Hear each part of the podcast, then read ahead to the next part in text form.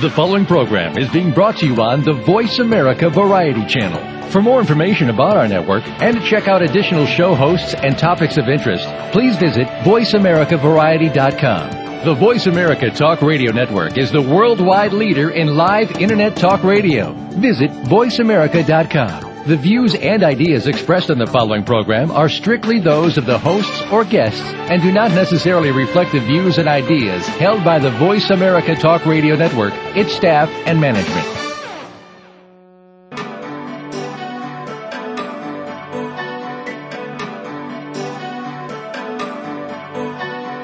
Welcome to Dr. Carol's Couch with your host, Dr. Carol Lieberman. All comments, views, and opinions are solely those of Dr. Lieberman, her guests, and callers. Now it's time to have a seat on Dr. Carol's couch. Here's your host, Dr. Carol Lieberman. And welcome to today's edition of Dr. Carol's Couch. I'm your psychiatrist host, Dr. Carol Lieberman, talking with you today about insatiable wives, women who stray and the men who love them, essentially sex. We're going to be talk- tackling the taboo topic of female sexuality and alternatives to monogamy. I know I have your ears, uh, if not other body parts, paying attention. My guest is Dr. David Ley. He's a psychologist and he is the author of this new book, Insatiable Wives. Um, David, welcome to the show. Thanks for having me. Um, you know, I, I have been reading your book. It is uh, it is a page turner, and um, obviously it's a what three hundred and three no two hundred and almost three hundred pages, and obviously we can't uh, and, and I'm sure you don't want to cover all three hundred pages today. But what I'd like you to do is walk us through the highlights, but starting with um, how you know how you began this journey because uh, I gave you a blurb for this book, and what I found um, as interesting as the subject matter, something that really hasn't been written about um, in popular literature. Well, actually, I don't even know if it's fair to call what you wrote popular. I mean, it is popular in a sense, but you this isn't a pop psychology book in the way that term is generally used. You actually um, really have researched this incredibly. Not only with did you do interviews of, of various couples uh, and people, but but you went back through literature and you did an amazing amount of research. That that was so. What I found interesting as a psychiatrist was your journey, and I I would like you to tell us about the book in that sense. What sure. made you get interested in this topic? Just take us along with you through the writing of this book. Well, as a psychologist for a number of years, I've um, worked in areas of sexuality. I was largely working with uh, individuals who've been sexually abused and, in many cases, abusers. And uh, a few years ago, I got a little burned out on that subject and felt some interest in uh, trying to explore some of the healthier aspects of sexuality. So, in terms of trying to broaden my understanding, I was reaching out to couples uh, who were practicing some forms of sexuality or some forms of relationships that uh, maybe society viewed as unhealthy, but that they didn't view as unhealthy, or that clinicians uh, were unclear about. Two of the couples that I encountered actually first uh, identified that they lived this kind of lifestyle where the wife was non-monogamous, um, and promiscuous, in fact, and the husbands were monogamous. And I was surprised by that. I was even more surprised, though, when these couples told me that uh, they had been together decades, married decades, highly educated, highly professional, very successful in their business lives and their family lives, and yet they were engaging in this pretty out of the box sexual behavior. Now, these were couples who just happened to walk into the clinic that you work at, right? This was before you decided to write a book about this. Mm-hmm. Yes, okay. ma'am. Okay, go ahead. And the thing that I found fascinating was even with my own background of working with sexuality, my initial assumptions were, wow, these people must be pretty unhealthy. They must have unhealthy relationships. They must have been sexually abused or something as kids. And uh, I found it fascinating that their life experiences really confronted my assumptions. Um, it led me to sort of question my assumptions, question my judgment, ask myself some questions and clinically, where were where were my judgments coming from? And so I, when I looked, there was nothing in the literature. There was nothing written about the, this kind of practice. And yet, as I talked to these couples, and then as I started digging, I found out that there is an enormous popular culture right now, uh, largely on the internet, of people exploring this lifestyle.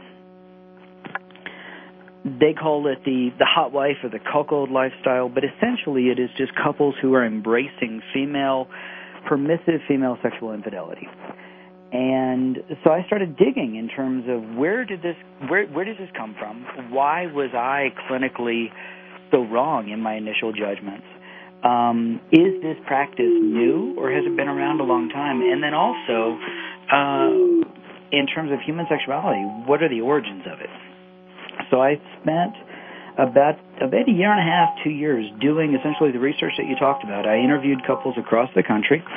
Um, I kind of devoured everything that I could that would sort of relate to it, both historically, anthropo- anthropologically, across the across the world, looking at cultures where uh, female infidelity was kind of acceptable. Um, the the Inuit culture in Alaska is, is kind of one of the traditional sort of things that people talk about about the idea of oh, if you go up there and you visit, you visit, you get to have sex with the wife in the igloo.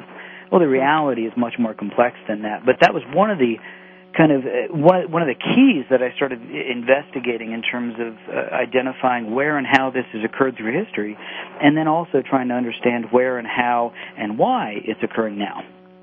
Yes. Okay. Now, before you, before we continue with this, um, you know, when has this book hit the bookshelves? It came out uh, just a couple of weeks ago. Um, it's available on Amazon uh, or I mean, we'll, from we'll the out, publishers. Okay, well, well, but have your colleagues, I mean, what kind of, this is going to be very controversial, which of course is going to be great for book sales, but, um, you know, the premise that you had, that you seem to have kind of gotten into the idea that your judgments were wrong or that you were judging these people and that you were wrong in doing that. I mean, yes, as a, as a therapist, um, of course we're not supposed to judge, but, sure. I mean, let's not even use the word judge. The idea that that it seemed like psychopathology. To Mhm. me, it seems like you were very quick, based on just a couple of couples, to think that you were wrong in thinking that um, these this lifestyle, you know, comes from some kind of pathology. Maybe they were abused or or whatever, some kind of childhood background that would ultimately show itself in this way later on. Sure. What made you so quick to decide that that you were wrong? Well, uh, hmm. I think honestly that kind of took some time. Um, at first, I mean, I, I, I found their kind of lifestyle or their story fascinating, really, uh, just in in terms of the way that they were doing. So, and so, one of these first couples even told me that the fact that what they were doing um, was so taboo that the taboo that the taboo was very exciting to them. That was a big part of the turn on. Um, but I found it yeah, again just very interesting because it so confronted kind of my own expectations and clinically. I mean, one of the things I found in my research was that there is some research that shows that in fact most clinicians make the same judgment that I do. Most Yes. clinicians when they're when they encounter this kind of behavior, they make an initial judgment of pathology. So where did I then end up saying, hmm, maybe these folks are not that pathological? Sure, a bit of it was kind of uh, some sample bias of these initial clients that I encountered. But then uh, as I talked to these couples across the country, and uh, then as I started finding again and again and again stories of this both in history and in literature, like Lady Mm. Chatterley's Lover, I started finding and believing that this is much more universal than we think, and that uh, while there may be some people who you know are coming to this with some with some pathology, they're no more crazy than the rest of us. Mm-hmm. That that we are just not aware enough as a, as a society of these the past history of this. I think so. I mean, I think that the one of the arguments that I make in the book and, and is is the evolutionary origins of much of this. That you know, historically and evolutionarily, the the argument is that for a man to raise the child of another man puts that man in his at risk of not carrying on his genes. And so the idea is for evolutionary success that males must guard jealously against the risk of potentially fathering or raising children that are not theirs. The so that you know and, and in the 1800s, there were some German writers who uh, who called, you know, the risk of female infidelity one of the greatest moral uh, uh, uh, greatest moral dangers in society and in the world. That it would simply destroy society if men were raising the children of other men. The so the, we as a society, Western society especially, um, are afraid of female infidelity. You know, Shakespeare is just filled with uh, references to this, and and the you know the play Othello is a, is a wonderful example of the rage and fear with which Western society tells men they should respond to female infidelity with the interesting thing is that because of that because of that social kind of stigma because of that social programming men who are interested or willing to allow their wives to go have sex with other men and women who might be interested in doing it don't talk about it these couples that I interviewed, they don't talk to their doctors about it. They don't talk to their therapist about it because they know that if they talk to their therapist about it, the therapist, just like me, is going to judge them and say you're you're a slut or you're crazy or you are you know obviously acting out some early kind of pathology that uh, is driving this behavior. So they don't talk about it, and then uh, the literature, whenever you know, I mentioned Lady Chatterley's Lover, and it's a good example of how the literature deals with this. Popular literature deals with with these issues, with the idea that if it happens, it is automatically going to be damaging or destructive to the marriage and to the individuals. In Lady Chatterley's Lover, at the end of the story, everybody ends up unhappy. Hmm. These couples that I saw actually uh, end up no more unhappy than the rest of us. um, and, and some of them end up having remarkably successful 30 year marriages practicing this kind of sexual lifestyle the whole way along. Huh. Well, yes, and, and you are going to um, give us some examples of some of these couples. Um, I, I, I, we're going to be coming up to a break, but when we come back, what I'd like you to do is to uh, take us beyond the two couples and what you did next to, besides the research, to sort of explore this um, phenomenon to sure. see what it was like in other couples. And um, uh, I was starting to ask you before about about the controversy that this is going to drum up. Have you? Uh, there it is. Well, we'll talk about that later. What kind of reaction you've been getting so far from your colleagues who have been reading this? So we will come back after the break. Uh, my guest is Dr. David Ley. He is the author of a new book called Insatiable Wives, Women Who Stray and the Men Who Love Them. So stay tuned. You're listening to Dr. Carol's Couch, and I'm your psychiatrist host, Dr. Carol Lieberman.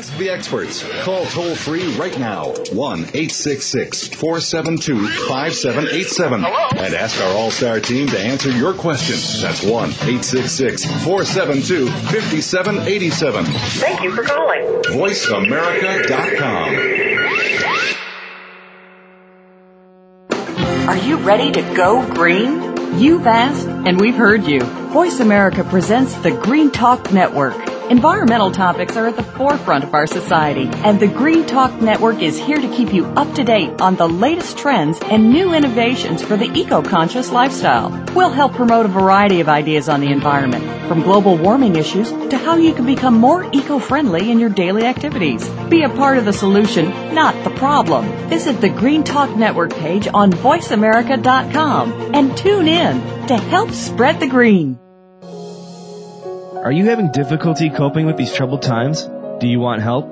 Then contact Dr. Carol Lieberman today at www.drcarol.com. Dr. Carol is a certified psychiatrist who not only has won an Emmy, but is a regular on top television shows like Oprah Winfrey and Larry King. She's here to help you through books, CDs, and helplines. Having trouble relaxing? Check out her relaxation CD. Has the fear of terrorism crippled your life? Call the terrorism hotline. And if you're having trouble with relationships, check out her book, Bad Boys. Dr. Carol wants to help you today, so contact her at www.drcarol.com or for immediate help at 1-900-860-COPE. Get help making sense of these troubled times. www.drcarol.com. Radio by George is a lifestyle program dedicated to improving the lives of listeners by focusing on the holistic growth of their mind, body, and spirit. Host Eddie George shares his life experiences as well as the experiences of his guest commentators and experts with the listening audience to focus them toward reaching their personal and professional goals. Tune in every Monday afternoon at 1 p.m. PST, 4 p.m. EST to Radio by George on the Voice America channel and learn more from the life experiences of a man who went from being a somewhat unruly kid in the streets of Philadelphia to a retired professional athlete who has become a role model for not only young people but for businessmen and women globally. Plan to spend your Monday afternoons with Eddie George and his empowering talk radio show, Radio by George. That's every Monday at 1 p.m. PST right here on the Voice America channel. Stimulating talk. Gets those synapses in the brain firing really fast. All the time. The number one internet talk station where your opinion counts. VoiceAmerica.com. Welcome back to Dr. Carol's Couch. If you have a question or comment for Dr. Carol, dial toll free at 1 866 472 5788. Now back to the show. Here's Dr. Carol Lieberman. And welcome back to Dr. Carol's Couch. I'm your psychiatrist host, Dr. Carol Lieberman, talking with you today about sex, one of my favorite topics.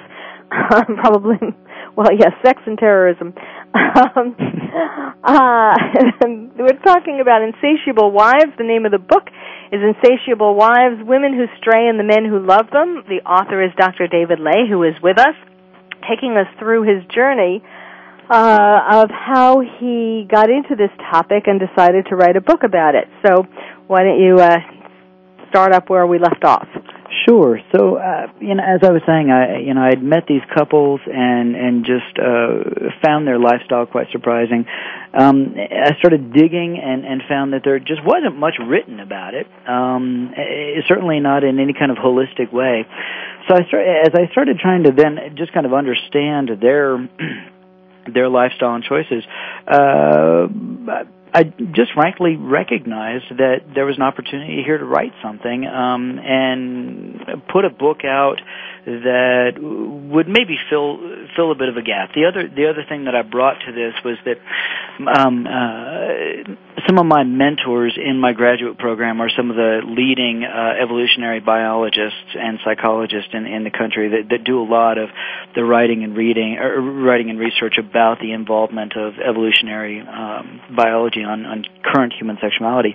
So I was able to bring that kind of niche in again to explain some of this stuff uh, so as I started digging and started putting some of these things together, um, I started working on the idea of a book, and then expanded my scope, reaching out and interviewing couples across the country. Now, the way I did it was kind of interesting. That um, I found out that these couples, for the most part, they um, they find their extra men. The, they have different names and kind of words that they call them. They call these men, but basically these these extra men, these outside men from outside the relationship. Usually, they meet them online, and they meet them uh, through like Craigslist or, or websites like Adult Friend Finder and such. posting personals ads looking for men to come have sex with the with the wife and uh, so I started posting ads on Craigslist uh, for the most part, just uh, saying, "Hey, look, I'm I'm interested in interviewing um, people who are engaged in this lifestyle."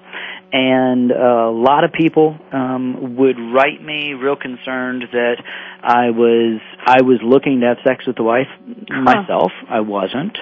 Um, a lot, you know, a lot of people would write me. Your and, wife.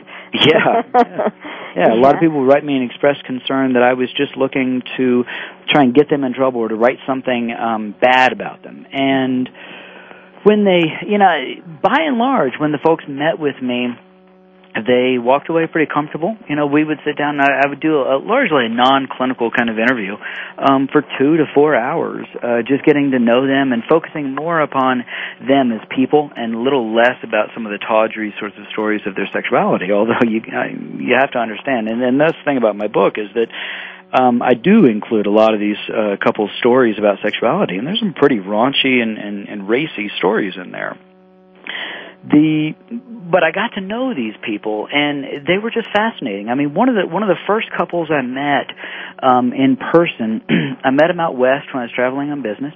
They were an older couple. They had been married, I think when I met them, they'd been married either 27 or 30 years. They had been both of them virgins when they met in the South.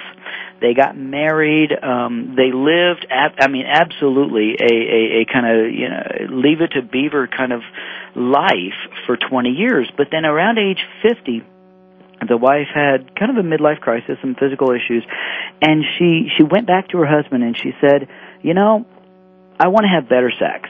And I want to have more sex. And by the way, I've never had an orgasm with you in the entire time we've been married. Uh, which was just kind of a staggering sort of revelation for her to put out there. Now, I will say that I've seen couples where uh, women or wives would come and say similar sorts of revelations, and, and it would it would result in a huge fight. It would result in in some cases even domestic violence, as the man, you know, his manhood and his sexual kind of capacity and uh, was threatened. Right. This husband was different. He said, "Wow, okay, well let's work on that." So the wife and he reinvigorated their their their sexuality for a year or two, and and and they just really started working on re-engaging with each other sexually. And then uh, about a year later they have this you know very vigorous li- sexual connection between the two of them. And then they sort of said to each other well why stop there? And uh they started pursuing the idea of having sex with other people. When I met them, the the husband would travel on business, and while he was away, the wife and, and literally had a stable of four or five men that she would go and have sex with um, while the husband was away. And uh, the wife, the thing that was just so interesting with me is, uh, for me as I talked with them, is that the wife talked about how it, that process had just changed her view of herself, her self confidence, um, her ability to assert herself. She, she, she talked about being more assertive individually, even in non-sexual situations, and just being more comfortable being herself. She, another woman, similar. Oh, wait, wait. Okay, let's use that example. Yeah. Um, okay, now why? Now the man, if I can recall, did not have sex, or, or, or I don't really remember. Did he have sex with other women? This man actually he he sometimes did but basically and the wife said he has permission to he said it's too much work. That's right. Okay. Well is that what you have what have you found um in as sort of a uh an overall finding in these men that are comfortable or even enjoy the idea of um, their wife or their girlfriend, um, their partner, having sex with other men. Now, it seems in some of the cases that you that you talk about in your book, um, the man actually was interested in having sex with other men mm-hmm. or other or other women. Um, and um and and this man said it was too much work. I mean, right. did you find I mean, was it mainly men who um could not or did not want to didn't want to spend the time satisfying sure. their wife didn't got was were uh didn't were had performance anxiety didn't want to be embarrassed what was what were some of the general reasons why these men were fine with this well i think that there were a lot of reasons why these why these men were were were fine with this or were interested in it. For some of the and some reasons were applicable to some men some to others. But you know you mentioned male bisexuality and that was clearly one of the reasons. Um some of these men used this historically and in current relationships use this as ways to connect sexually with other men. And either they would have sex with a man with their wife, or it was kind of a vicarious sort of bisexual connection with this other man that was then having sex with their wife. Mm-hmm. Sometimes, though, it was, you know, female sexual capacity is so much greater than male sexual capacity. Females in you know, Masters and Johnson research and other research since, eh, you know, are able to have 50 to 60 orgasms in an hour, some of them. The greatest male sexual capacity on record is the ability to have about 25 orgasms in a 24 hour period. Mm-hmm. So that female sexual capacity is just greater. It is just infinitely more more more large than male sexual capacity.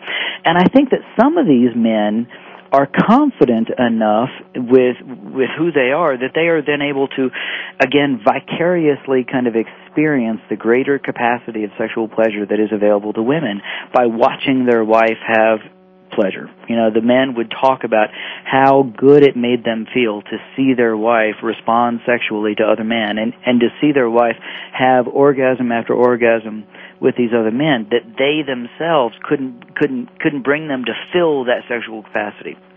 Well, how is it though that these men did not feel um, jealous, emasculated, mm-hmm. that that the wives were um, being so sexually satisfied by these other men and weren't as satisfied with them? Jealousy is a big, interesting question. These non-monogamous lifestyles, um, this this hot wife lifestyle, polyamory, swinging, etc. One of the things I found is that these folks talk about jealousy to death. I mean, they they talk about jealousy nonstop, I, I, and I think that that that may be one key is that within these couples they don't just react to jealousy, but they talk about it. They view jealousy as kind of a signal, not as a big warning sign. So that they, they view it as something, hey, there's something I need to talk about here, not, oh, oh, I need to run, hide, I need to fight, I need to protect my relationship or my wife or everything else. The other thing though is that and I think for some of these folks, that jealousy actually is part of the turn on. You know, the old mm. song from the 1960s, you know, Save the Last Dance for Me, mm. is about a man watching his wife with other men, knowing he's mm. going to get to take her home. You mm. guys don't get to. You get to enjoy being with her for a little while. I get to take her home. Mm. She's really all mine. And I think that for men also, there is this ego boost of having a wife that other men want. Yes and they get to take her home. You get you might get to have her for a little while and you're envious of me that she belongs to me was what some of these men mm, yes, yes, that makes sense. So tell us about uh, it's just I look at the um I look at the clock when I'm just about to tell you say tell us about um when we come back. Um. I want you to give us some more examples of some of these uh, couples that you met. So essentially, that's during this what you said about a year and a half you mm-hmm. went around the country in, uh, you actually went in person uh, for some of these couples. Yep. Oh yeah. I interviewed i interviewed about 20 25 of them in person. I corresponded electronically and on the phone with at least another hundred but i was always real careful with the book anything I put in writing was stuff that I was I had confirmed in stories that of people that I met in person, or I confirm, confirmed in stuff other than just internet, because I didn't want to fall into the trap of taking what people would email me or tell mm-hmm. me online as gospel. Yeah, I had to verify it. And so, as well, I guess we do need to take a break. this is so interesting. It's an insatiable topic, um, but we do need to take a break. My guest is Dr. David Ley. He's a psychologist and the author of Insatiable Wives, Women Who Stray and the Men Who Love Them. You're listening to Dr. Carol's Couch, and I'm your psychiatrist host, Dr. Carol Lieberman. We will be right back.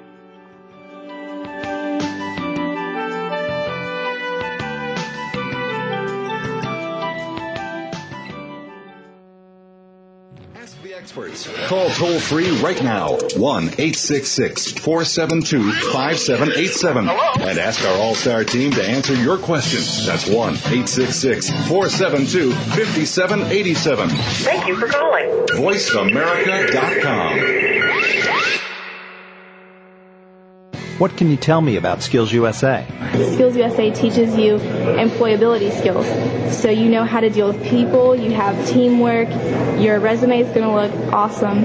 Well, it's important to know your technical skills, but not only that, to have soft skills, the skills of learning how to communicate with people.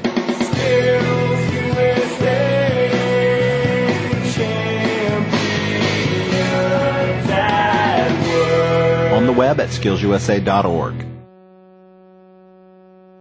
Here's a show for baseball players, coaches, parents, and those who love the game. At least 90% of sports success, including baseball, requires mental strength in order to fully benefit from technical ability. And the higher the competition level, the more critical it becomes to possess mental muscle. Tune in every Tuesday at 4 p.m. Pacific Time to Championship Thinking, hosted by Jim Meyer and brought to you by the National High School Baseball Coaches Association. Jim, sports psychology coach, trainer, and author of numerous articles and the workbook, Championship Thinking, Building Mental Muscle in Baseball, simplifies the mental game with easy to understand tools and tips. With his weekly guests, Jim draws from successes with professionals, college, high school, and youth teams, coaches, and players. Learn how to remain confident and focused at crunch time when pressure, tension, and anxiety like to make an uninvited appearance. Tune in and tune up your mental and technical knowledge and skills with Championship Thinking every Tuesday at 4 p.m. Pacific Time right here on America's Voice, Voice America. Are you having difficulty coping with these troubled times? Do you want help? Then contact Dr. Carol Lieberman today at www.drcarol.com. Dr. Carol is a certified psychiatrist who not only has won an Emmy, but is a regular on top television shows like Oprah Winfrey and Larry King. She's here to help you through books, CDs, and helplines. Having trouble relaxing? Check out her relaxation CD. Has the fear of terrorism crippled your life? Call the terrorism hotline. And if you're having trouble with relationships, check out her book, Bad Boys. Dr. Carol wants to help you today, so contact her at www.drcarol.com or for immediate help at 1-900-860-COPE. Get help making sense of these troubled times. www.drcarol.com. Streaming live. The leader in Internet talk radio. VoiceAmerica.com. Welcome back to Dr. Carol's Couch. If you have a question or comment for Dr. Carol, dial toll free at 1 866 472 5788. Now back to the show. Here's Dr. Carol Lieberman. And welcome back to Dr. Carol's Couch. I'm your psychiatrist host, Dr. Carol Lieberman, with my guest, Dr. David Ley, who is a psychologist and the author of the just released book, Insatiable Wives, Women Who Stray and the Men Who Love Them. And he is taking us through his journey of writing the book and discovering um, that a lot of these couples didn't have the kind of psychopathology that he was anticipating. So why don't you uh, continue with sure. our one of the other interesting couples that I, you know, that I interviewed that, uh, you know, and again, this writing this book was very much a, a therapeutic and educational process for me, just as a clinician, as a writer, as a psychologist, trying to address my own kind of understandings. One, you know, like I said earlier, my initial assumption, I think the assumption of many people is is they encounter fo- you know people who are living sexual lifestyles you know different from what we think is the norm, and I'm not so sure the norm is really where we think it is at this point. But we assume that oh they must have been abused as a kid. So this one couple that I met.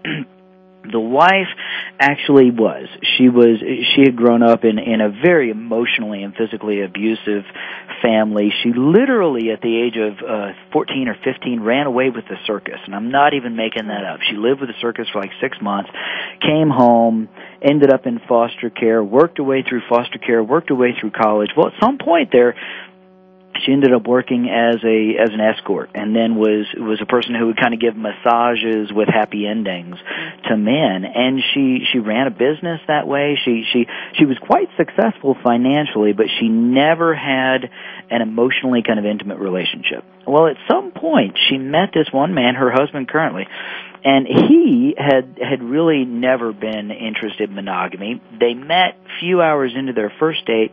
He says, "You know, what do you think about this monogamy thing?" And she says, "Well, I've never been that good at it." And he said, "Well, neither have I."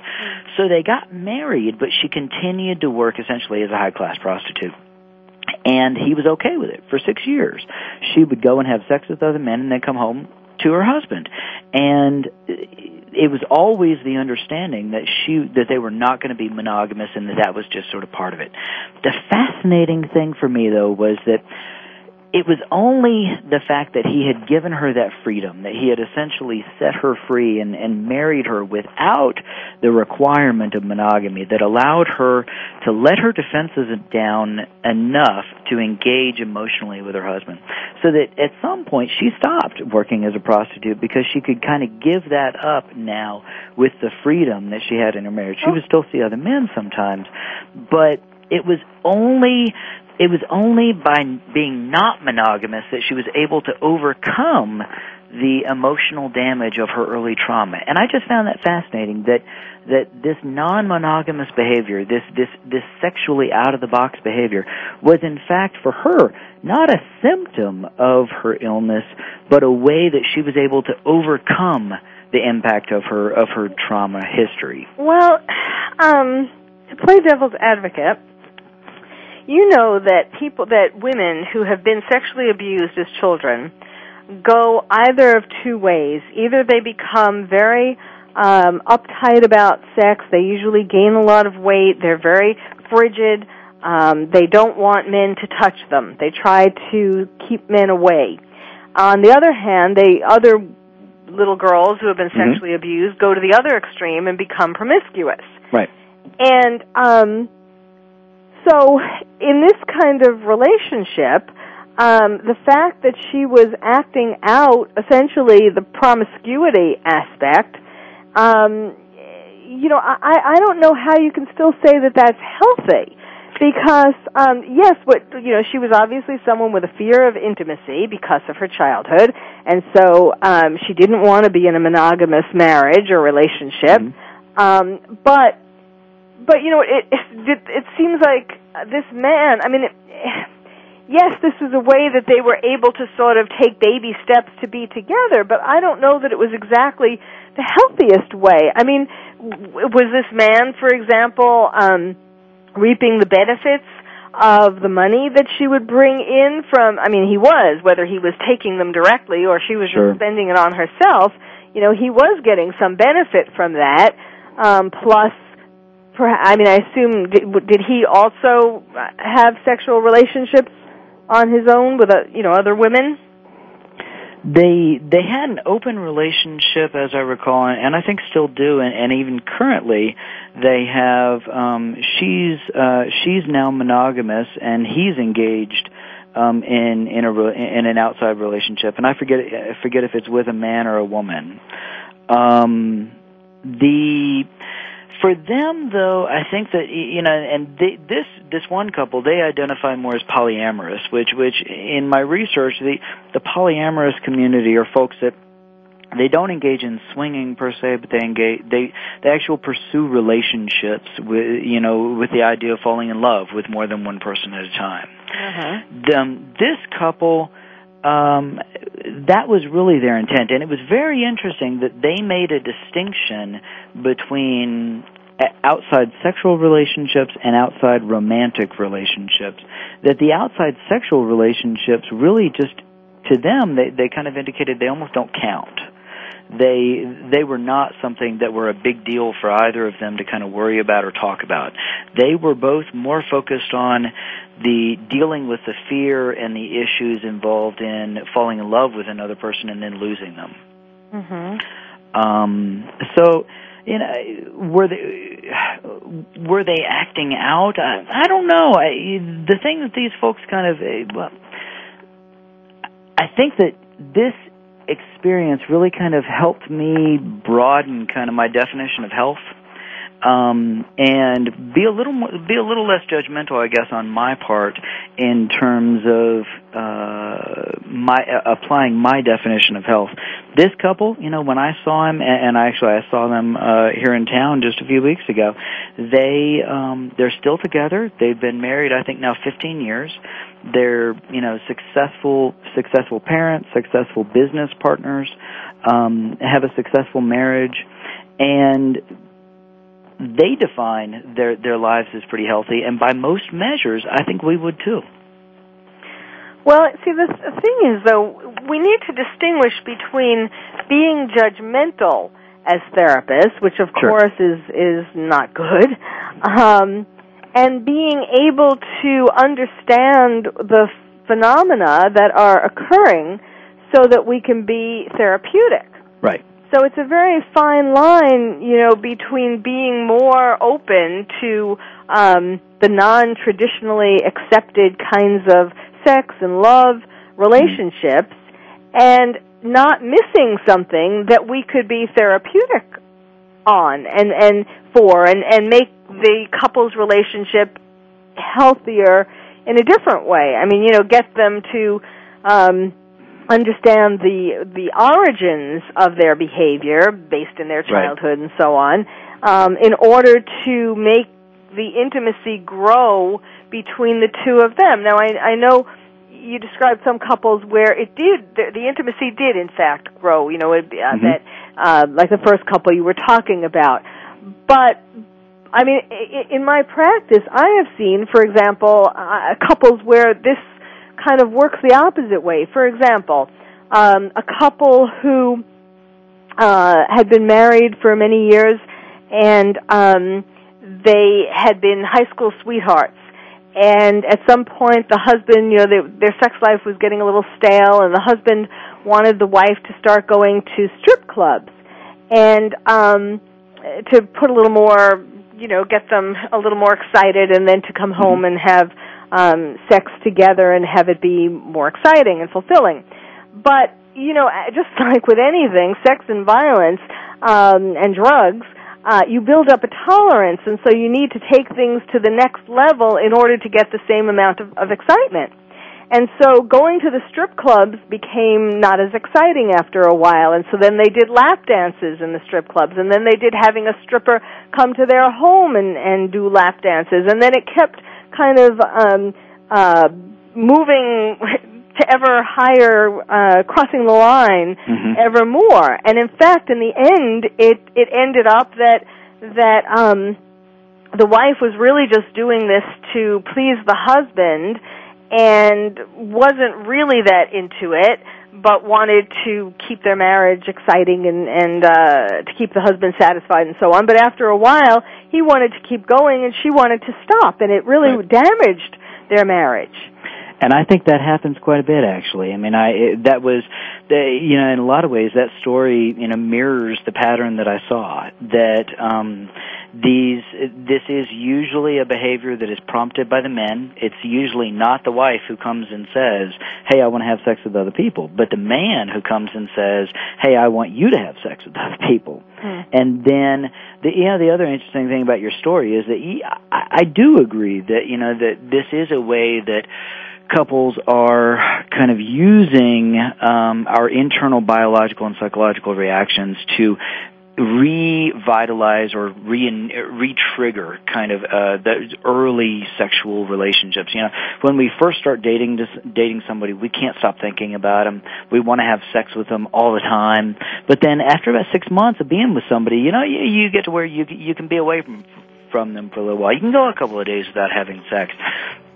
But what happens when we getting when when we then get interested or do have a sexual relationship or sexual contact with another person, our body starts react starts to react with that early relationship kind of energy or chemistry, neurochemistry, all the oxytocin, all these chemicals and hormones start flooding our brains, and and and they do they bring those chemicals and that energy back to the home relationship, back to the primary marriage.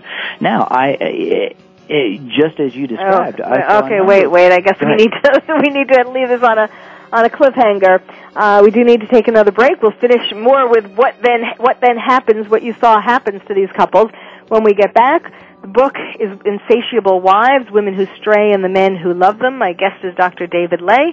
I'm Dr. Carol Lieberman, your psychiatrist host, and you're listening to Dr. Carol's Couch.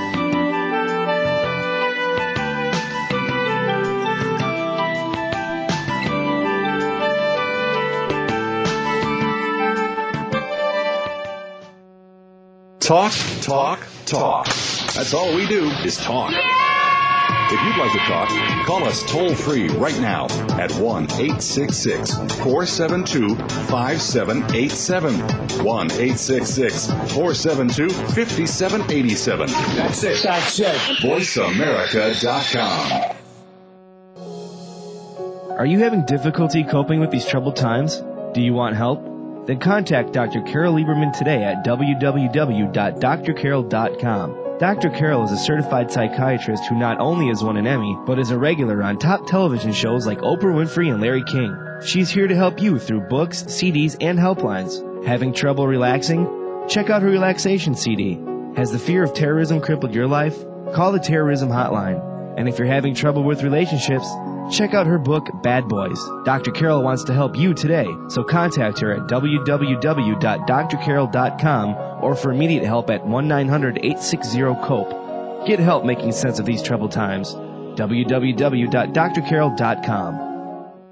Here's a show for baseball players, coaches, parents, and those who love the game. At least 90% of sports success, including baseball, requires mental strength in order to fully benefit from technical ability. And the higher the competition level, the more critical it becomes to possess mental muscle. Tune in every Tuesday at 4 p.m. Pacific Time to Championship Thinking, hosted by Jim Meyer and brought to you by the National High School Baseball Coaches Association. Jim, sports psychology coach, trainer, and author of numerous articles and the workbook, Championship Thinking, Building Mental Muscle in Baseball, simplifies the mental game with easy to understand tools and tips. With his weekly guests, Jim draws from successes with professionals, college, high school, and youth teams, coaches, and players. Learn how to remain confident and focused at crunch time when pressure, tension, and anxiety like to make an uninvited appearance. Tune in and tune up your mental and technical knowledge and skills with Championship Thinking every Tuesday at 4 p.m. Pacific Time, right here on America's Voice, Voice America. Son, we gotta talk about drinking. I know. I don't want you touching alcohol till you're old enough. Yeah, I, I know, Dad. It's not a big deal. Don't yeah, I know me, okay? And it is a big deal. Underage drinking is just stupid. Yeah, well, why'd you do it? Look, I did it because we didn't know what we know now. Alcohol affects kids differently, okay? When kids drink, it's more dangerous. And you're my kid. And just because they drink doesn't mean you have to. I, I know. I know. Look, son, I'm trying to help. I've seen what it does. I mean, you may think you can handle it, but when you drink, it screws up your judgment. Listen to me. This is real. I, I know, okay? I know. Teenagers know everything. So talk about underage drinking before they know it all, before they're teens. Start talking before they start drinking. And keep talking. To learn more about the dangers of underage drinking and what to say to your kids, go to stopalcoholabuse.gov. Brought to you by the U.S. Department of Health and Human Services and the Ad Council. The Internet's number one talk station. Number one talk station. VoiceAmerica.com. Welcome back to Dr. Carol's Couch. If you have a question or comment for Dr. Carol, dial toll free at 1 866 472 5788. Now back to the show. Here's Dr. Carol Lieberman. And welcome back to Dr. Carol's Couch. I'm your psychiatrist host, Dr. Carol Lieberman, talking with you today about Insatiable Wives with my guest, Dr. David Ley. He's the author of Insatiable Wives, Women Who Stray and the Men Who Love Them. And before the break, we were talking about this. Um, I had given an example of a couple, uh, and you were saying that this, some of these patterns were what you had been finding yourself. Mm-hmm. Go ahead. So some of the uh, some of these couples like you said, the wife kind of goes along with it until she sort of eh, eh, until she sort of says, oh, "Okay, that's enough. That's it. Enough from enough from me. I'm just not into this." And and I talk about you know, uh, there's one man I include in my in my book, um, and one of the only single men I kind of interviewed, and he had had three failed relationships, three failed marriages because of his intense desires to to to pursue this kind of lifestyle of watching his wife have sex with other men.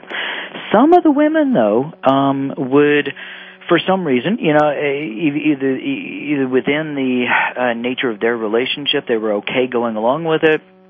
It was something that fulfilled them. It was something they found exciting. Sometimes, uh, you know, the, some sometimes this worked out actually in ways that the the man didn't like.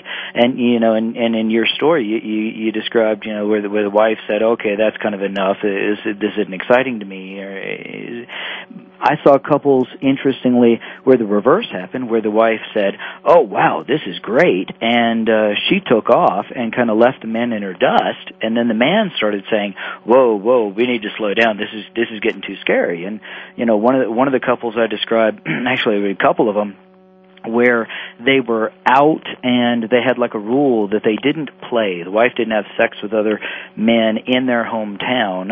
But one night they were out at a bar and she had had a few uh, uh drinks and she got excited and she said to her husband basically, "Hey, you've been wanting me to take charge. Well, I'm taking charge and I'm going to have some fun tonight." She ended up trying to seduce her boss at the bar and it triggered all of this complex drama with the boss, with the coworkers, and then with the husband, as then they were trying to decide, whoa, whoa, whoa, whoa, you know, and and and how do we put the brakes on this and and rein this in in a way that works within our relationship? Yes, because you know the tendency would be um, for one or the other partner to to for things to get out of control. I mean, when you're talking about sex, that's I mean the whole orgasm is is the epitome of being out of control and so it's very hard to rein these kinds of things in once one person seems to be and there's always that i mean that's that's really the um the most likely scenario that one couple one one partner is going to start enjoying um their arrangement more than the other mm-hmm. I mean, that's and, and, where the couples break up. That's where you have divorces when all of a sudden, you know, it's more than than one person wanted, whether it's the man or the woman. Absolutely, and I think that you know, and, and and that's kind of really where my book ends. Is that I you know that I talk about the the thing that I think makes these couples that are successful at this is the same thing that makes any couple successful, and it, it is at core basic skills of communication, mutual respect, support, and personal responsibility. As these couple, you know, the couples that I saw who were able to kind of make this work had incredible communication skills. I mean, they were able to sit down and finish each other's sentences. There was incredible nonverbal sorts of communication between them.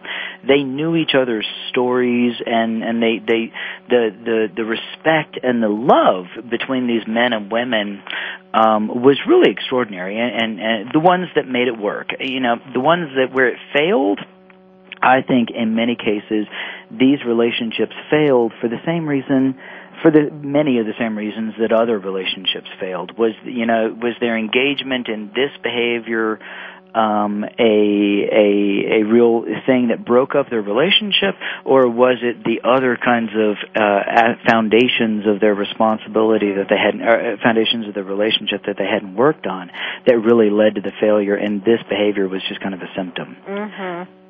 Um, um, what about what impact did all of this research? Um, and writing this book have on your own marital relationship? You know, it's certainly an interesting question. I learned a lot about uh, relationship um, that I have with my wife, sexuality within a marriage, just in general. You know, I the you know my my wife would go away on a on a business trip and come back and and we would have great sex. And and I always thought that was just because I was happy to see her. One of the who, who wouldn't be? But one of the one of the evolutionary arguments actually is that when a when a woman a female mate has been away from the male mate long enough that she could have had sex with another man the um the male is kind of biologically driven to get in there and compete perhaps and and so now it's funny. I find myself almost self conscious about when i you know when i'm mm-hmm. when i'm getting aroused with my wife. Okay what is it? You know is there some biology or some, some evolutionary kind of thing driving me here? Or is this kind of part of our relationship? Well did you find yourself wanting or to do this with your own wife well, not so to... much, but you know, it's funny. My wife has always said that she, you know, she she would like to have a harem of husbands, and, and I always thought she was just kind of joking. Now I'm not so sure. Um, however, you know, I will say that you know, if these husbands came with a resume of being able to work on my car, do the yard work, and if they were good cooks, at this point, I'm not sure I would have such a big problem with it. Huh? That's interesting. Well, I think women, um, you know, I, I think that more women than would admit it would want to have harems of husbands. Um, you know, it's not such a. Uh, I mean, yes, women are more into having relationships rather than just having sex in general. Mm-hmm. You know, it's not just about the sex; it's about uh, developing a relationship. But once married, um, you know, I think a lot of women would really like to have these harems. Well, maybe your book is going to start a trend.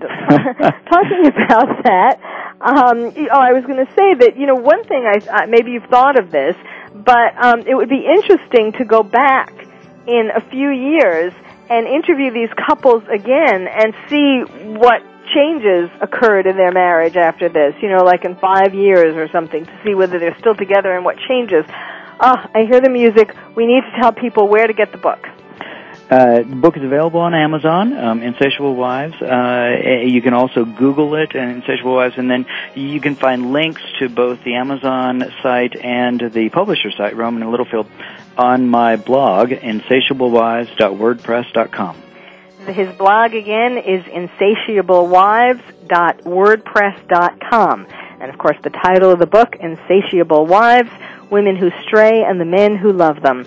Thank you very much, Dr. David Ley. Um, we will we will have to reconvene in a year and see whether uh, whether you've made a, a, change in the sexual practices in society as you've uh, done your part to lift the taboo. Thanks, Carol. It was wonderful to be on. Thank you. And thank you all for listening. You've been listening to Dr. Carol's Couch, and I'm your psychiatrist host, Dr. Carol Lieberman.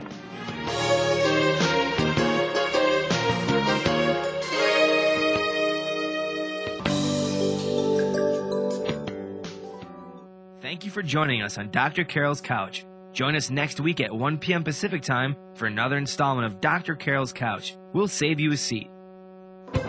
Thanks again for listening to the preceding program brought to you on the Voice America Variety Channel. For more information about our network and to check out additional show hosts and topics of interest, please visit VoiceAmericaVariety.com. The Voice America Talk Radio Network is the worldwide leader in live Internet talk radio. Visit VoiceAmerica.com. The views and ideas expressed on the preceding program are strictly those of the hosts or guests and do not necessarily reflect the views and ideas held by Voice America Talk Radio Network its staff, and management.